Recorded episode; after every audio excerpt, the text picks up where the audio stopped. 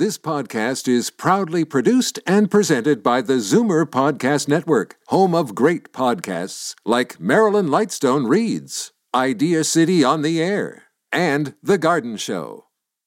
You're listening to an exclusive podcast of the Naz and Wally Sports Hour, heard Sunday mornings at 9 on Zoomer Radio, the new AM 740. You're listening to an exclusive podcast of the Naz and Wally Sports Hour, heard Sunday mornings at 9 on Zoomer Radio, the new AM 740. The Naz and Wally Sports Hour is a paid program. Opinions expressed on the show are those of Naz and Wally and their guests. From hockey to wrestling, football to golf, no sport left unturned. You're listening to the Naz and Wally Sports Hour on Zoomer Radio, the new AM 740. Good morning, Naz. Good morning, Wally. Neil? The boys are back. Let's talk sports. Good morning and welcome to 7:40 a.m. radio, the Naz and Wally Sports Hour. Uh, we're playing a little shorthand today. Today, no Wally, no Neil. Neil's en route from the cottage. Uh, hopefully, he does get here. But I do have Mark Kennedy in studio, uh, the World Cup specialist and Toronto FC specialist here. Mark, good morning. Good morning, Naz. Did you want to talk about the uh, World Cup that has left? us? Absolutely. What a great. Well, I thought it was a great game and a great finish anyway. I guess I was a little disappointed in um, in how tentative the game was. It seemed as if both teams were um, afraid to lose. There was um, an, uh, Roberto Martinez, who's the manager of Everton. Before the game, I saw him on television, and he said Argentina fears that if Germany scores an early goal, the game is going to be over. And I thought that was an interesting insight. It seemed to mean that Argentina although they did have some scoring opportunities in the first half, in the back of their mind, they they might not have gone for it as much as they as they could have. Um, we were also talking about um, my fondness for Bastian Schweinsteiger. Oh, he came up big. He was really good. He seemed to get every possible um, part of himself injured in that game, from throwing himself around into into into action left, right, and center. Um, he was he was cut by Sergio Aguero, and there was there was no yellow card issued. It, he almost had a look on his face as if looking at the ref saying, okay, what's it going to take? What kind of injury am I going to have to come up with in order for you to, uh, to uh, uh, come up with a card on this? But uh, it, was, it was a great game. Great game. I, I thought the I thought the first half uh, Argentina outplayed Germany. They had the more the better scoring chances anyway, and uh, they couldn't put one away. They did score one offside, Yes, which was very close, but it was close. offside. The Very referees made it the correct call there. I did find during the World Cup that um, the referees on, on the offside, except for one exception I can think of, they did seem to be getting it right an awful lot. The the one exception very early on was um, Mexico's first game, and I'm forgetting which African country they played, but. Uh, Cameroon, Yes, two offside goals. Yes, yeah. and and both of them were were um, were wrong, and that that um, that linesman never never never saw the field again. Now you've coached soccer, and offside. I find offside is the most difficult play to call. Really, it's uh, it's it's very difficult, and the way they do it, sometimes they don't even have in minor soccer. Anyway, they don't have uh, linesmen, right? And they can't they can't tell. In a game where there's just a single ref, um, when I coach, there are certain things that um, that you can do that easily tricks the ref, like a, a hesitation step or a, a step to the side to make it look as if you are trying to keep yourself onside, even though you know you're offside, because the the the angle from the ref is is practically impossible for them to call that. The Argentina team, um, a lot of strikers, good strikers come out of that country, but it seems to me like the midfield is not as strong. Is that their we- Was that their weakness? Do you think, or is it just that Germany was better than them? I think they build their midfield, especially in, in, a, in a World Cup situation, around Messi. Um, Messi is sort of a, a withdrawn forward um, or an attacking midfielder, either way that you want to call it. Um, and a lot of the th- a lot of the situations are, are built around feeding it to him and then letting him pull off his magic. It's not as methodical um, as as the Germans, um, who are always making sure that there are options for you know, if if you're if you're coaching Messi, you're not always going to be telling the other players to give him options because what he comes up with on his own is so brilliant. Um, I thought it was a bit interesting at the end that Messi was awarded the golden ball for being the most valuable player in the tournament, and he seemed to be a little bit taken aback by it. Um, he um, class player though, very classy, and and I think. I don't think this was his only opportunity. I think that he's got the he I was mentioning to other people the um, um, Andrea Pirlo, the uh, Italian midfielder, who's now my favorite late, player. Love now, that player. Yeah, now in his late thirties and is still an impact player. I could see Messi not being a dominant player in a future World Cup, but becoming that sort of midfield um, general who can who can bring the best out of those around him. He's got he's got those qualities. The Germany team uh, seem to have better depth than the Argentina team. They, you were talking about the two guys they brought off the bench. Yes, last week I had said that uh, Miroslav Klose was going to be on the bench. That was my another one of my fantastic, spectacular. Um, um, you picked uh, Germany right, though. I, finally, I find I, you know uh, if I have to hear someone look at me and say Brazil, Belgium, and shake their head one more time, it'll be too much. But I thought that the the the young men, um, Schur and uh, who was the goal scorer? Is it um, Götze? Götze? Mario Götze, who scored yes, the goal? Yes. Um, I thought that those two deserve to be starters. That's why I thought Klose would be on the bench to give the the young guys a chance to start in the final. They did prove their worth. Uh, the two subs were were you know combined to score the goal of, of, of the final. That was a beautiful goal, though, wasn't it, Mark? It was amazing, amazing. Um, um, just sort of one touch and, and turn. It's it it's so much about where you are on the field. It isn't just what you do with the ball when you get it, but where have you placed yourself so that it can happen in in an instant. And, and that's clearly what what what they had done for that. Do we have a potential dynasty, and meaning that the second, the four years from now, is Germany in the same position because they have a pretty young team? The surprise news in the week, though, was that Philipp Lahm, their captain, their right back, only 30 years old, has retired from international football. And um, it's possible they he may he may be able to come to FC now. Uh, Sorry, Mark. be still my beating heart. Um, the rumored um, front runner for the new captaincy is, of course, Bastian Schweinsteiger, but I think he's 29. Um, yeah, he's up there too. Yeah, yeah um, you, with losing Philipp Lahm is is is definitely um, it sort of knocks back the idea that they're in the front seat for the European Championships in two years or the next World Cup. Um, we'll have to see about. But yeah, you're right. You're right, Naz. Uh, remarkably, a, a young team. Now, the U.S., uh, I was listening to some of the reports from the U.S., and they say they've progressed big time in this tournament. I don't think that they progressed that much from last World Cup. Do you? I think they have. I think that they. You have to remember that they were in the group of death, and they, for months, were told, you are not going to. You're not going to survive being in the same group uh, with Germany, Ghana, and, and Portugal and the fact that they did survive the group of death um, and got to the knockout stage, which was the second World Cup now in a row that they've reached the knockout stage. Um, I spent some time in Los Angeles uh, during the World Cup, and the momentum is there. the The ratings for the U.S. Portugal game uh, were peaking, I think, at around 25 million.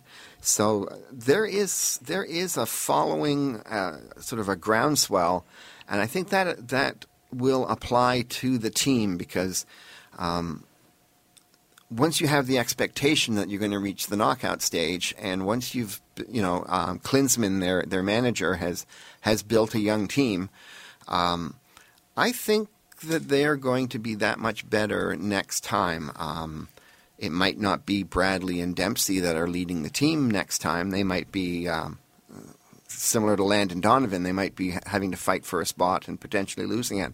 But if they they've signed Klinsmann for many more years as manager, and uh, I would not bet against them going further in the next World Cup. You just mentioned Bradley and uh, uh, the other fellow, I guess. Clint Dempsey. Clint Dempsey, right? And uh, that was the talk. Is there the support coming up from the younger ranks in U.S. soccer to, to replace those guys? They replaced Donovan, which who I thought could still play, but um, is there the support coming up for the U.S.? It depends on how you evaluate the U.S. Um, in the past, we've evaluated um, North America based on how many players we're sending to Europe. Um, so that if if a player is good enough to play for Kansas City and yet gets sold to a team in England or Spain, that's a sign that the quality of the of the player is high. I think in the recent months that has changed around in which there's a greater emphasis on keeping American talent at home, um, which is why Dempsey's return, why Bradley's return, why they're talking about bringing uh, other star American players who play in Europe back to America.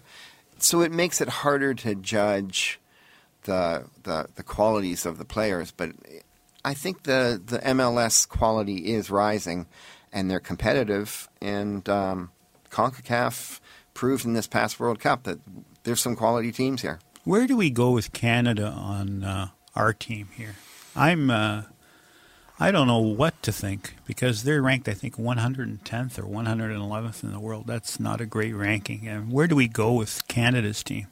The the manager of the of the Canadian men's team is is Spanish, uh, a, a, man by the name of Floro, and I think he's the first step in in having a bit of a future, having. Um, uh, someone who isn't so worried about uh, short term results, but is willing to build an, a national organization in which um, we look for the, the, young players of, of quality. Um, if the MLS is going to have a, a, positive influence on on the U.S., hopefully it's going to have a positive influence on Canada as well with three professional teams. Now, I, I tend to have an uh, a bias against Montreal because I don't think the Montreal team invests enough in Canadian talent. But Toronto and Vancouver both have a lot of good young players that, that would be the, the future of a Canada World Cup team. Wouldn't it be nice to uh, be playing in the World Cup as uh, with Canada in it? It would be just tremendous for our country. I can vaguely remember 1986 when it did when it happened, and I back then thought it was going to be something that happened often. Who knew that it was going to be uh, once in a while? But that happened, and and I remember that it, the North American Soccer League was in existence then, I, I believe, and it and it uh, and I think a lot of the talent came from there. And the quality, though, of the of the soccer pitches and the stadiums that they were playing in, um, the knock against the North American Soccer League was that it expanded too soon, too quickly into um, some very dubious um, locations. I can recall watching the Blizzard play a friendly against Nottingham Forest, I believe in 1980, on that horrible slick green exhibition stadium um, ex- yeah, excuse for AstroTurf, in which y- you might as well have just painted the parking lot green. Uh, it, it, would have worked the same way. Cement. It was so. It, it was hard to develop talent that was going to play on an international stage when it seemed as if a quick buck was what most people were were looking for then. Uh, we're going to go to commercial break shortly, but uh, what the show is going to, what we're going to talk about in the next 40 minutes is uh, the British Open with Sean Clement and uh, the uh, tip of the day with Sean. We're giving away a gift pack to the Rogers Cup. I will announce when the lines will be open for that. It's a $250 uh, gift certificate that gives you two seats to the Rogers Cup and a gift card from Pizzaville, $25 value. And then we'll be giving that away during the show. And we're going to discuss also the Toronto sports teams and what's major league and what's minor league. It's going to be very, very interesting discussions between the two of us, I'm sure. Let's go to commercial break. Thanks. It was a rainy day when Pizzaville became the official pizza of the Rogers Cup, presented by National Bank. We're giving away 25 pairs of tickets to the finals weekend between now and July 31st plus four front row tickets to the final match. We're the official pizza because Pizzaville Pizza is like a hard serve. It's so good, you can't return it. Boom! Details at pizzaville.ca or 416 736 3636. There's an old saying entrepreneurship doesn't build character, it reveals character. Entrepreneurs learn to trust a person by trusting people. The law firm Rigabon Carly understands this. They know all about entrepreneurs because they work for them every day. They've earned their trust. They know that when it comes to meeting the legal and business needs of entrepreneurs, good enough is not enough. Rigabon Carly, the intelligent choice. Steele's Paint in Woodbridge, an enormous 20,000 square foot superstore that carries nothing but the best. Superior staff, superior advice, superior selection, superior everything. When you have a really tough job to do, they can knock it down to size. They'll show you how to get it done right, and because they only sell the best of everything, you'll get it done to last. That means superior satisfaction. Steele's Paint, 4190 Steeles Avenue West in Woodbridge, the best. At Titanium Logistics, we believe that choosing the right shipping company comes down to two issues price and cost. Most prices are competitive, will likely save you money too, but the cost of choosing the wrong company to service your cross border freight to and from the U.S. and Mexico can be extraordinary. If it's not where it should be, when it should be, that bargain price, worthless. Titanium Logistics. On time, on budget. Call 905 266 3014. Ask for Blair Downey. This is Darryl Sittler for Alta Infiniti and Bond. Car buying made simple. That's what Alta Infiniti is all about. No stress, no hassle, no nonsense. Just fun and easy and rewarding experience that will put you behind the wheel of a fabulous new or used Infiniti. Expert sales staff, superior service, and the largest selection in Ontario, and the most competitive pricing anywhere. It's what makes Alta Infiniti the captain's choice. Alta Infiniti, Woodbridge.com, at the corner of Martin Grove and Highway 7, striving to inspire you at every turn. There are two ways to argue sports with these guys, and none of them work. The boys are back, the Naz and Wally Sports Hour on Zoomer Radio, the new AM 740. Welcome back. It's Naz and Mark today. Wally is on vacation in Spain and will be back next week. And uh, he'll be welcome with open arms. I'm sure he'll have some stories from his uh, trip and how they reacted to the World Cup.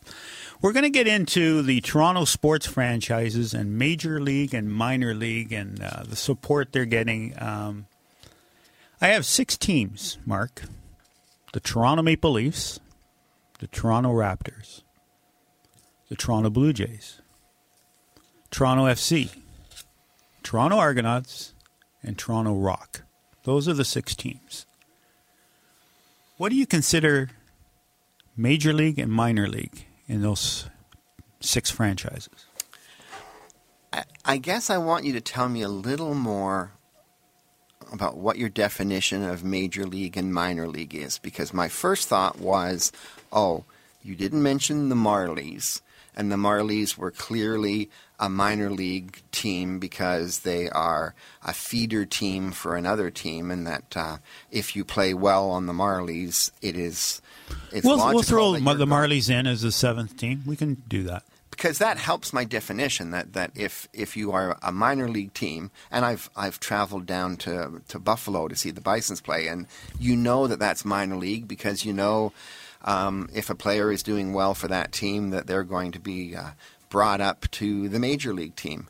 But if I'm trying to figure out if, if, if we're going to debate about um, popularity in ticket sales or in television ratings or in water cooler talk. Um, to me, Major League means it inspires passion.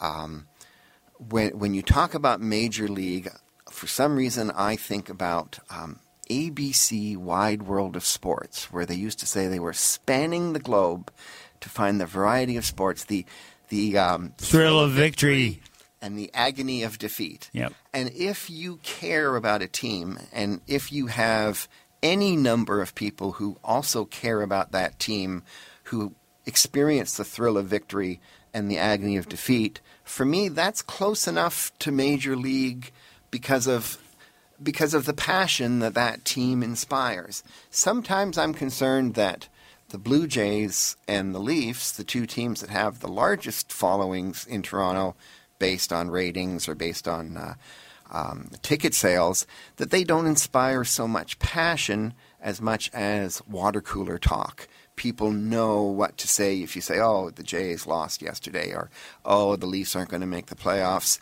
You can have a, um, a casual discussion about a sports event, but there's no passion. Um, so to me, I consider Toronto FC to be major league because it inspires passion within me. Here's where uh, I think that it's major league or minor league. When you have the best players playing at the highest level in the, in those sports. So I look at the Toronto Maple Leafs or in the NHL. That's the best league in sports when it comes to hockey. You have the Toronto Blue Jays, Major League Baseball. It's the best baseball league in the world. And you have the National Basketball Association, the Toronto Raptors, who are playing in the best league in the world. FC, entertainment aside, entertainment aside, which I think they are entertaining, they're not the best league. They're probably third, fourth type league. Now they play in a different season than a lot of the uh, different uh, leagues out there, but that's where I think they stand. My biggest, uh, the Toronto Rock has the best players playing in the league, but uh, they they're not considered major league, but they could be because they have the best players playing that sport. What do you think of that? The difficulty I have with that is um, if you are faced with being passionate about a team that is in a globally ranked. Um, let's say Major League Soccer is the 14th best soccer league in the world. Is uh, that what they, what they are? I, yeah, I, I, don't think it's that I just bad, picked a number. That's okay. I, I, was trying to avoid the top. I was trying to avoid putting them in the top ten because I think that that would uh, that would inspire more um, revolt on your part. Let's say they're the 14th best soccer league in in the world what could you, as a Toronto FC fan, do? Um, dig up Toronto and move it as an island to another location so that suddenly they're playing in, in a better league? In the world of soccer, there are so many leagues, um, there are so many environments in which the game uh, flourishes, and here in Toronto, we we capture a little bit of that by by bringing in a Brazilian player or, or having a, a, European player come and play for us, in which we've got that connection. Um, it's really been a, a matter of um, of tradition that, that causes lacrosse and and hockey, um, and to some extent baseball, is sort of the Ontario sports. Um, Canadian football, when we talk about the Argos, the the problem is that the best Canadian players get drawn away to, to the U.S. Um, both in college and and in NFL. So that would make it hard under your criteria to to call the Argos major league. They, there might be seventy five percent of the best. Um, Canadian oh, I don't players. think. I, oh, Canadian players. Yes. Yeah. Yeah. But I don't think uh, the the Argonauts is the is the the team that I really want to discuss because it seems uh, like the Zoomer crowd, which we're in, right, still follow the Argos, and I have difficulty with the Toronto Argonauts. Uh, I would like them to be popular, but they're not. They've lost all the impact they had back in the '70s, the '60s, the '70s, and I remember Leo Cahill in 1977. And Mark, I remember you as an usher with the Blue Jays back then. And to point out, Cahill was uh, at Exhibition Stadium, and they had had a practice. And a couple of hours later, he stayed and he watched the people come in to watch the Blue Jays. And Leo Cahill says, This is the day that the Argos start declining. We're not going to be able to compete with the Toronto Blue Jays. And I remember that statement back in the 77, 78. And he he was right. The Argos have not been the same since then. And what what do we do? Because I don't think the Argos can survive in this market. I think what changed was the media landscape. And I think that the Argos used to be the, the big show in town. Um, I can remember, and you can look this up, the year that the Toronto Maple Leafs won the Stanley Cup, 1967, they won the Stanley Cup on May 2nd. That's correct. May 2nd was the last day of hockey that year. And hockey disappeared off off the, the media landscape, off the water cooler talk, and the Argos had had from then until the return of hockey season exclusive sports coverage, exclusive sports water talk, exclusive television, and baseball was the first thing to take that exclusive um, situation away from them. I think that the Argos basically used to have a, a system in which they would sell tickets, and if they didn't sell enough tickets, then they would um, black out the television broadcast, which was like shooting yourself in the foot. Because over those years in which people stopped buying those tickets and didn't know or couldn't follow the team on television, television changed. Television suddenly became much more American in, in, in Ontario, and we were able to follow all kinds of both U.S.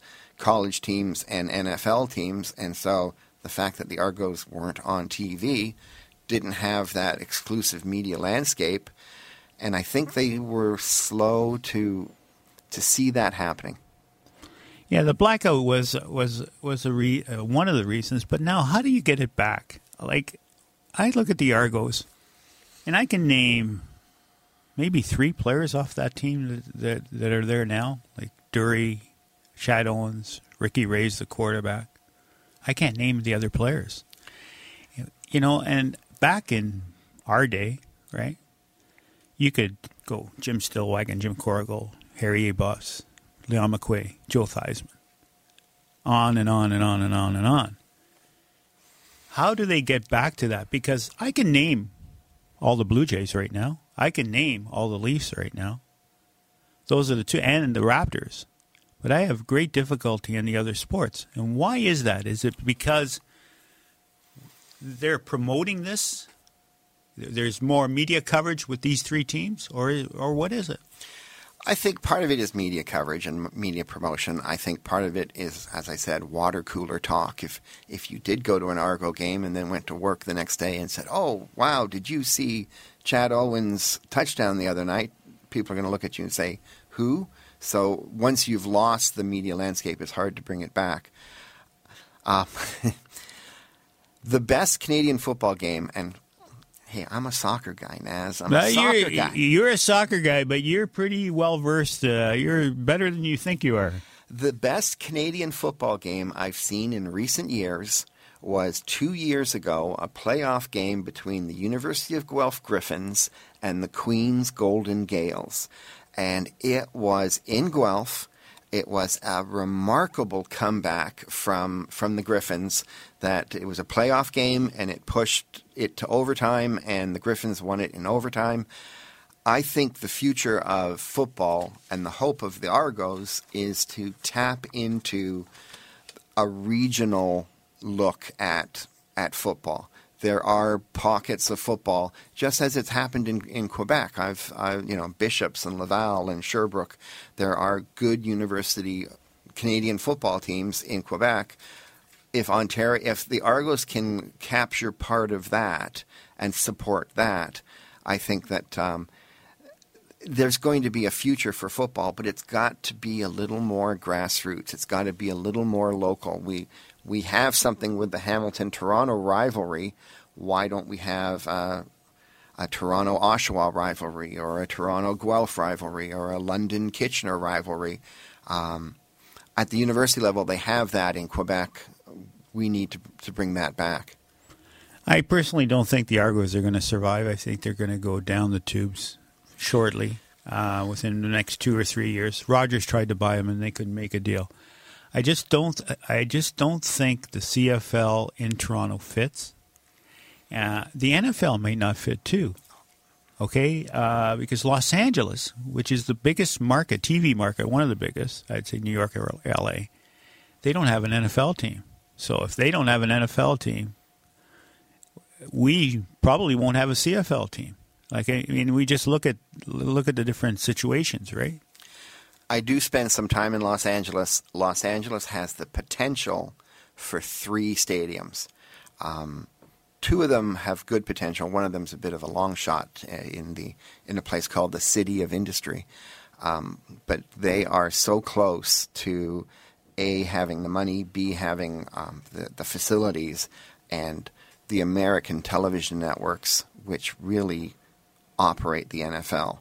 Um, can't wait to get a Los Angeles team. Um, I'm afraid a Toronto team doesn't even show up on the radar. If you're an American television network, you want your American markets to have have local teams. So, um, yeah, I think LA's got it.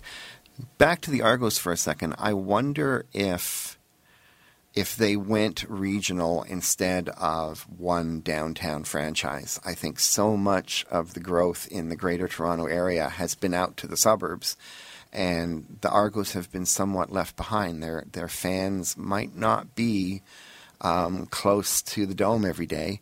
Um, perhaps if the Argos were split into um, um Cambridge Blue and Oxford Blue as two smaller, like a Mississauga team and a and an Oshawa team, maybe there's a future there. You're at uh, BMO, BMO Field quite a bit with the FC. What do you think of the Argos playing at BMO?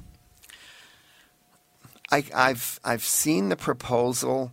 Um, the difficulty is um, is money. The Argos, it appears now I, I'm not a financial analyst, but it appears that the Argos lose money, and that the owner wants to sell and they are um, therefore not in a position to invest in a new stadium or to invest in the changes at BMO to make it a, a dual purpose stadium. And if they don't have the money to invest, the, um, I believe that there are clauses that Toronto FC have in their agreement that says if a Canadian football team is coming here and needs changes made, they are the ones that need to be be paying for it. So that's where Rogers comes in to buy the team. They're the only ones who could do that. The way that sounds to me, it sounds like Rogers is the only uh, team uh, owner that could purchase that team and and go into BMO, of course. And you wonder if they if they truly want to do that. If if there's an investment in a franchise that they want to make. Um, you know why? What what what would be their motivation?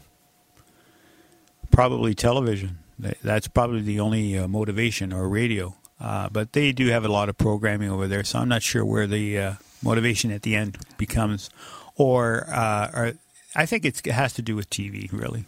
I do get confused between Rogers and Bell sometimes when I start figuring out on the on the Bell's TSN, Rogers is uh, Sportsnet, and TSN has more CFL yep. than than uh, than than the other. So it seems as if it's a bit of cross purposes. If if if if the television network that that um, wants the Argos to succeed is not the television network or financial entity that's buying the franchise, um, it seems as if the television side makes money and the franchise side doesn't. So that's an odd situation. So, where do you think the Argos are, major league or minor league, after our discussion? I still think they're minor league, and that's the problem. The city does not uh, support the Argos. They had 16,100 fans to their opener. Can you imagine? They've they've fallen off the media landscape. People don't know which day of the week they play. They don't know who the opposition is. Um, it's it, has been a tough sell for years. I also feel that um, that their facility is not football friendly. That there there's too many sections um, where they put up a tarp because they know they can't sell um, that particular area. When you've gone down to um, to Ralph Wilson Stadium and seen uh, you know the craziness, which is a Bills game, and and and a stadium that is solely football and, And an one of the worst stadiums. I was there for the opener against New England last year. New England and Buffalo was a terrific football game. I'm a Bills fan, by the way, as you probably, as everybody probably knows. But it, was a, that is a brutal stadium. But they pack them in. They have the tailgate parties. They start they drink they start drinking at nine thirty in the morning, and they don't stop until after the game. They even tailgate after the game. It's an absolutely amazing uh, situation there in the in the parking lots. I can't see that happening here. I just can't. That's a whole other argument too about um, our um, our attitude to um, um, consumption of liquids in public spaces. The um, Ralph Wilson Stadium, though, has been undergoing renovations this summer. There, there's been some money. Oh, spent. they need a lot of work. Let me tell you. they it, the, improving uh, snack bars, improving access areas. I think some new um, sort of luxury box areas. Um, Ralph Wilson Stadium is going to be their stadium at least for the foreseeable future. So they've made a small investment in it. It's time to give away the Rogers, Rogers, we say it again, Rogers Cup Prize, package courtesy of Pizzaville. Two premium series bronze seats to a session during the Rogers Cup tournament at the Rexall Center at York University. One complimentary reserve parking pass and a $25 Pizzaville gift certificate. 10th caller, 416 360 0740 1 740 4740. I'll repeat 416 360 0740 and 1 740 4740. We're going to go to commercial break. We're going to come back with Sean Clement and the British Open, and we'll have our prize winner and see you in a bit. It was a rainy day when Pizzaville sponsored the Rogers Cup, presented by National Bank. We're giving away 25 pairs of tickets to the finals weekend between now and July 31st. Plus, one lucky winner will be courtside for the final match with four front row tickets. My half brother Rayoul won't go. He's been to court too many times already. Details at pizzaville.ca or 416 736 3636. At 20,000 square feet, Steele's Paint in Woodbridge is Canada's largest independent paint store. Big deal, right? Big deal? Yes. The best brands, the best staff, the best advice, the best of everything. From color matching to brand selection, whether you're a pro or a DIYer, we'll look after you from the minute you walk in to the minute you walk in a second time as a completely satisfied customer. Big store, big deal, bigger satisfaction. Simple. Steele's Paint, 4190 Steeles Avenue West in Woodbridge. At Titanium Logistics, we believe that choosing the right shipping company comes down to two issues price and cost. Most prices are competitive, will likely save you money too, but the cost of choosing the wrong company to service your cross border freight to and from the U.S. and Mexico can be extraordinary. If it's not where it should be, when it should be, that bargain price, worthless. Titanium Logistics. On time, on budget. Call 905 266 3014. Ask for Blair Downey. This is Darryl Sittler for Alta Infiniti and Bond. Car buying made simple. That's what Alta Infiniti is all about. No stress, no hassle, no nonsense. Just fun and easy and rewarding experience that will put you behind the wheel of a fabulous new or used Infiniti. Expert sales staff, superior service, and the largest selection in Ontario. And the most competitive pricing anywhere. It's what makes Alta Infiniti the captain's choice. Alta Infiniti, Woodbridge.com, at the corner of Martin Grove and Highway 7. Striving to inspire you at every turn. There's an old saying entrepreneurship doesn't build character, it reveals character. Entrepreneurs learn to trust a person by trusting people. The law firm Rigabon Carly understands this. They know all about entrepreneurs because they work for them every day. They've earned their trust. They know that when it comes to meeting the legal and business needs of entrepreneurs, good enough is not enough. Rigabon Carly, the intelligent choice. The Naz and Wally Sports Hour is a paid program. Opinions expressed on the show are those of Naz and Wally and their guests. You name it, they'll argue about it. No sport left unturned. The boys are back, the Naz and Wally Sports Hour on Zoomer Radio, the new AM 740. Welcome back. Uh, we do have a winner in the contest. We'll announce that by the end of the show. Thanks for everybody calling in. We have Sean Clements. Sean, are you there? Yes. Yeah. Hi, guys. Hey, Sean, how are you today? Uh, awesome. It's a great, great morning to watch the British Open. Yeah. Speaking of the British Open, you want to get into your tip first or the British Open? Oh, it doesn't matter to me. Um, Let's we- go with the tip first. Sure. What's your tip of the day? Well, the tip of the day, uh, as you as you watch the British Open, you're going to notice that uh, most of the guys out there are swinging well below strain level. One of the things that uh, that really hinders performance when you're playing is when you strain too much, and people just are not aware of how hard they're actually swinging. Uh, let me run a couple of numbers by you. On a strain level of 1 to 10, 10 being the most strain you can exert, which is rib popping strain, uh, you should not exert more than 3 out of 10 for strain to achieve a level of velocity or speed in the swing of 6 or 7.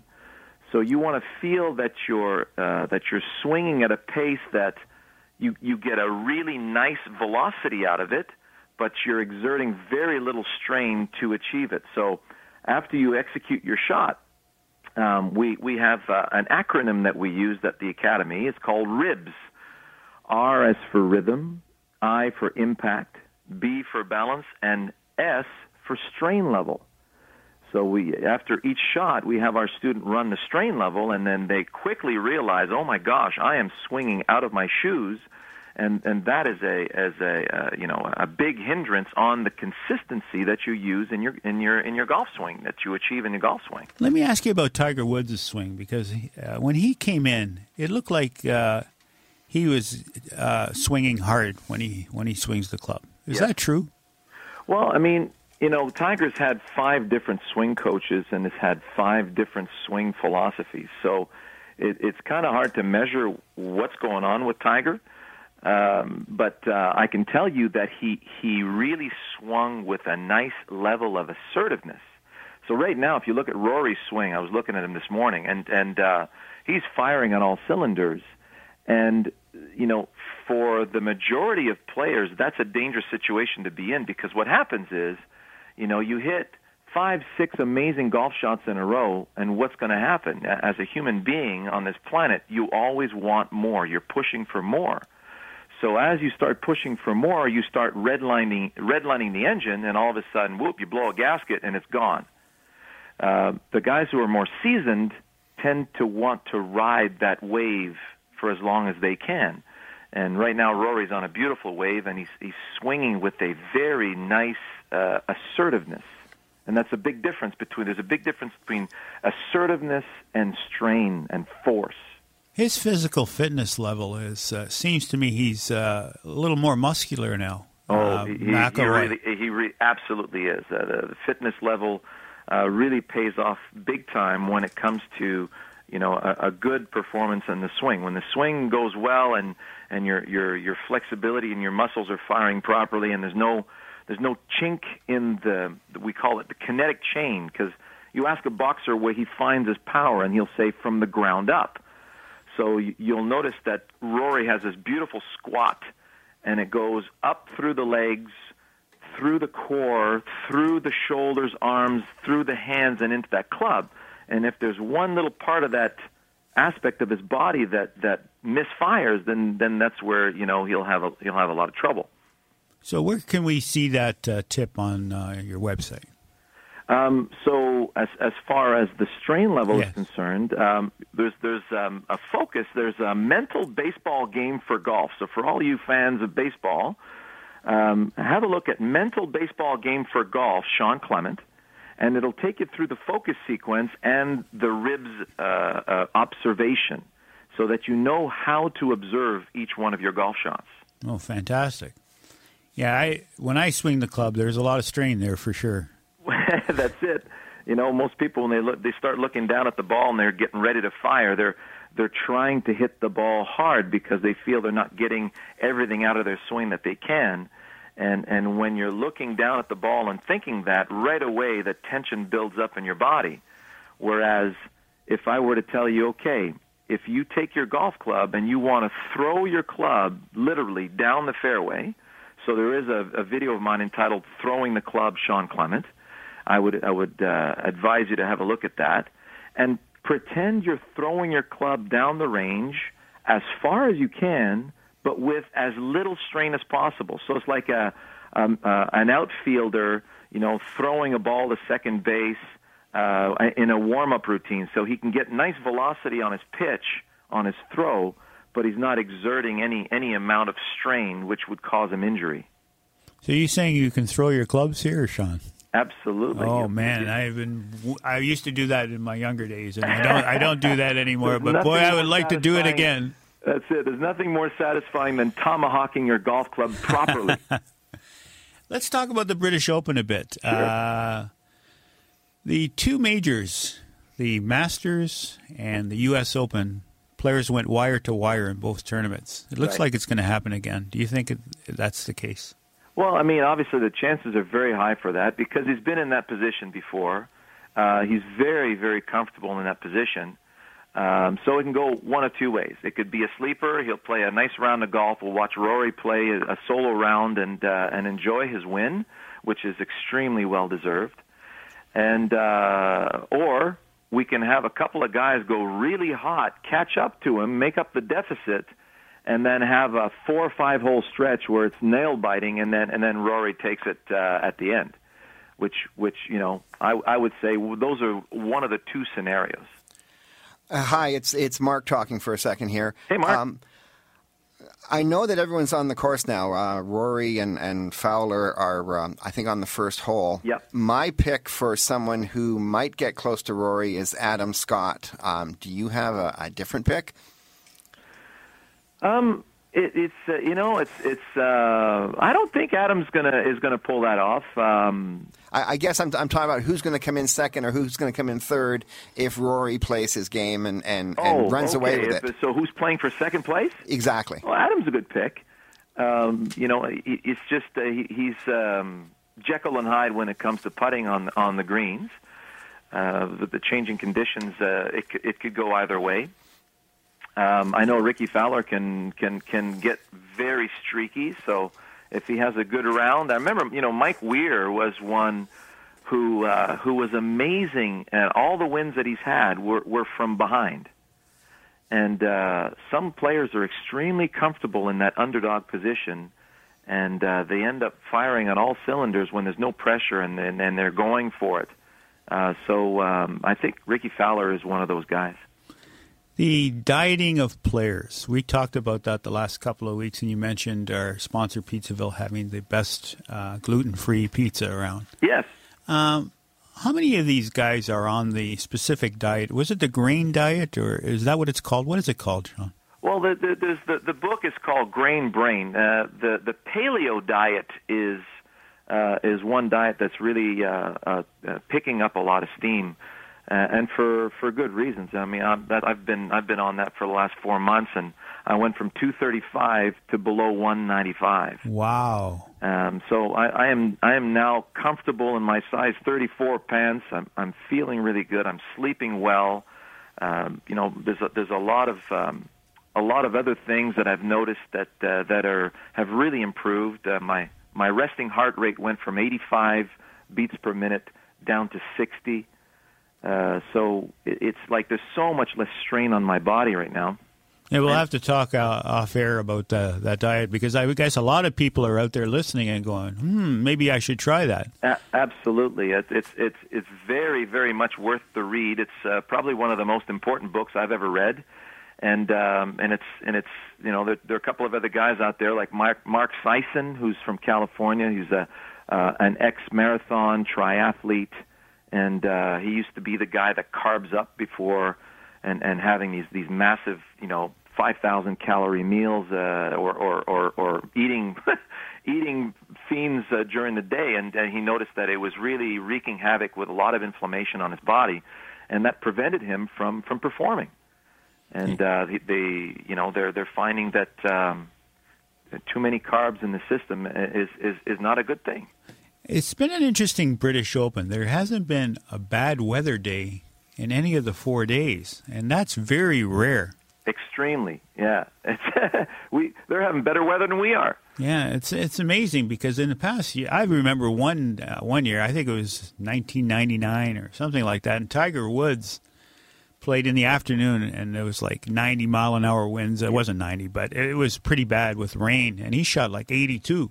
Exactly. And I didn't see that in any of the uh, f- uh, three days. I haven't watched this morning, but any of the three days, and I'm told that the f- today is the weather conditions are really good. Yeah, they they are actually. Uh, you could see the flags were barely barely uh, uh, fl- flagging around or flopping around. There was uh, you know little lulls in the wind, and uh, so you know as the day goes on, I'm sure the wind will start picking up, but uh, it's nowhere near uh, you know the conditions that it can be.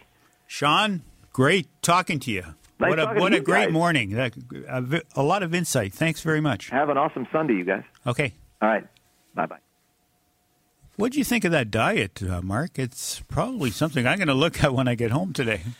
I'm I'm tempted. I'm tempted to look at it. We're we're, we're gonna we're gonna have to compare notes off air too. for sure. Uh, an announcement for Wally, and Wally's asked me to do this. Uh, he's a lawyer by trade, and uh, the Hickory Golf Tournament at Innisbrook Golf Course in Barrie is on Thursday, July 24th. Some 50 members of the Golf Historical Society of Canada from across the province will be playing with early 20th century hickory clubs. Can you imagine that, Mark? Hickory club. That would be fascinating. And dressed in period attire. I got to I got to see pictures of this. A display of early golf memorabilia may be viewed at, and an auction of early golfing items will take place. For more information, visit the Golf Historical Society website. Have a good time on the 24th, everybody. Getting back to recapping the show a bit, we're going to go over the last five minutes. Did you want to talk about uh, the Toronto FC and the future of their playoff chances and uh, what's going on? They're they're looking good. They're they're in third place, and the top five teams in the Eastern Division qualify for the playoffs. They tied last night in Houston, um, a, a draw that should perhaps have been a, a victory. Houston, Oh yeah, I thought Houston was terrible last night. there was um, Jermaine Defoe wasn't used until maybe the last 25 minutes in, in, in the game, and at that point, it seemed odd that they were using him because they were also kind of going into a defensive shell. But I- think the playoff possibilities are good. Um, there are a lot of games still to go, though. They're roughly at the halfway mark. Um, the season will take you to the end of October, and um, Toronto has never experienced playoff soccer yet. But MLS playoffs take place in November, so it will be it will be a very chilly prospect being at BMO Field in our in our ski wear. It was snowing in November last year quite a bit. Here. It it it will it'll be a whole different um, ball game. Um, the fear is that this is a team perhaps built for the summer months, the hot months. We have a, a few Brazilian players who um, I'm not going to count on in November. Blue Jays. Just a bit uh, discussion on the Blue Jays. They're four games out of the American League East. Um, anybody that wanted to to trade their two young pitchers to upgrade their pitching, their two young pitchers are phenomenal. Stroman pitched an absolute terrific game. Please do not give up on these young players because you start doing stuff like that, you'll be down in the basement for the next 10 years. And uh, they have a couple of keepers in Hutchison and uh, Stroman for sure. And I'm looking for them because they have a weaker schedule now. In the next 10, 12 games, they play some bottom end teams. So this is the time the Blue Jays have to go forward and start cutting the four game lead down to maybe two or one and have their players come back because the thing that's been the problem with that team is the hitting. They're just not getting enough hitting. I'll be there on Thursday. One of my favorite things to do with the Blue Jays is to look at their schedule and look at those um, games before a travel day in which they have to play uh, a weekday game in the afternoon. And that's the case this Thursday. I think the game starts at noon or shortly after, and they're playing the Boston Red Sox. And uh, it used to be that if you could find your way um, to the stadium on one of those days, it's almost like you had the place to yourself. But that's not the case anymore. Uh, I think everyone's cottoned on to uh, the the prospect of midweek afternoon kind of Chicago Cubs kind of style what baseball. they what they do, and this used to be uh, the Toronto Lynx, the soccer team before FC. I knew I know the owner very the former owner very well, and watched a lot of their games. So I have I do have kind of a surprising soccer background here. Uh, they came up with a uh, camp day. And there's a lot of camps that go on in the metropolitan Toronto area, and the kids get to buy it at a discount rate. And there's busloads and busloads of kids that go and watch the, these games. And uh, you usually see big crowds because of that. It was a great idea. It was, I think, developed by a guy in Rochester. Uh, when the Rochester team had a uh, team in the USL, I think they might still have that team. But uh, it was it was it was quite interesting to see all these kids. I think that's the Rochester Raging Rhinos. That's right. So They- we go they- back. I go back to the USL a bit, so I do know a bit about soccer, but not not uh, not as much as you do. I'm sure The Rhinos still exist. they still exist. Yes. And so we're going to promote the Blue Jays because the Blue Jays, I, I picked them to win the AL East. Don't give up, folks, because they're going to win the AL East. The prize winner for the pizza package for for uh, two tickets to the Rogers Cup.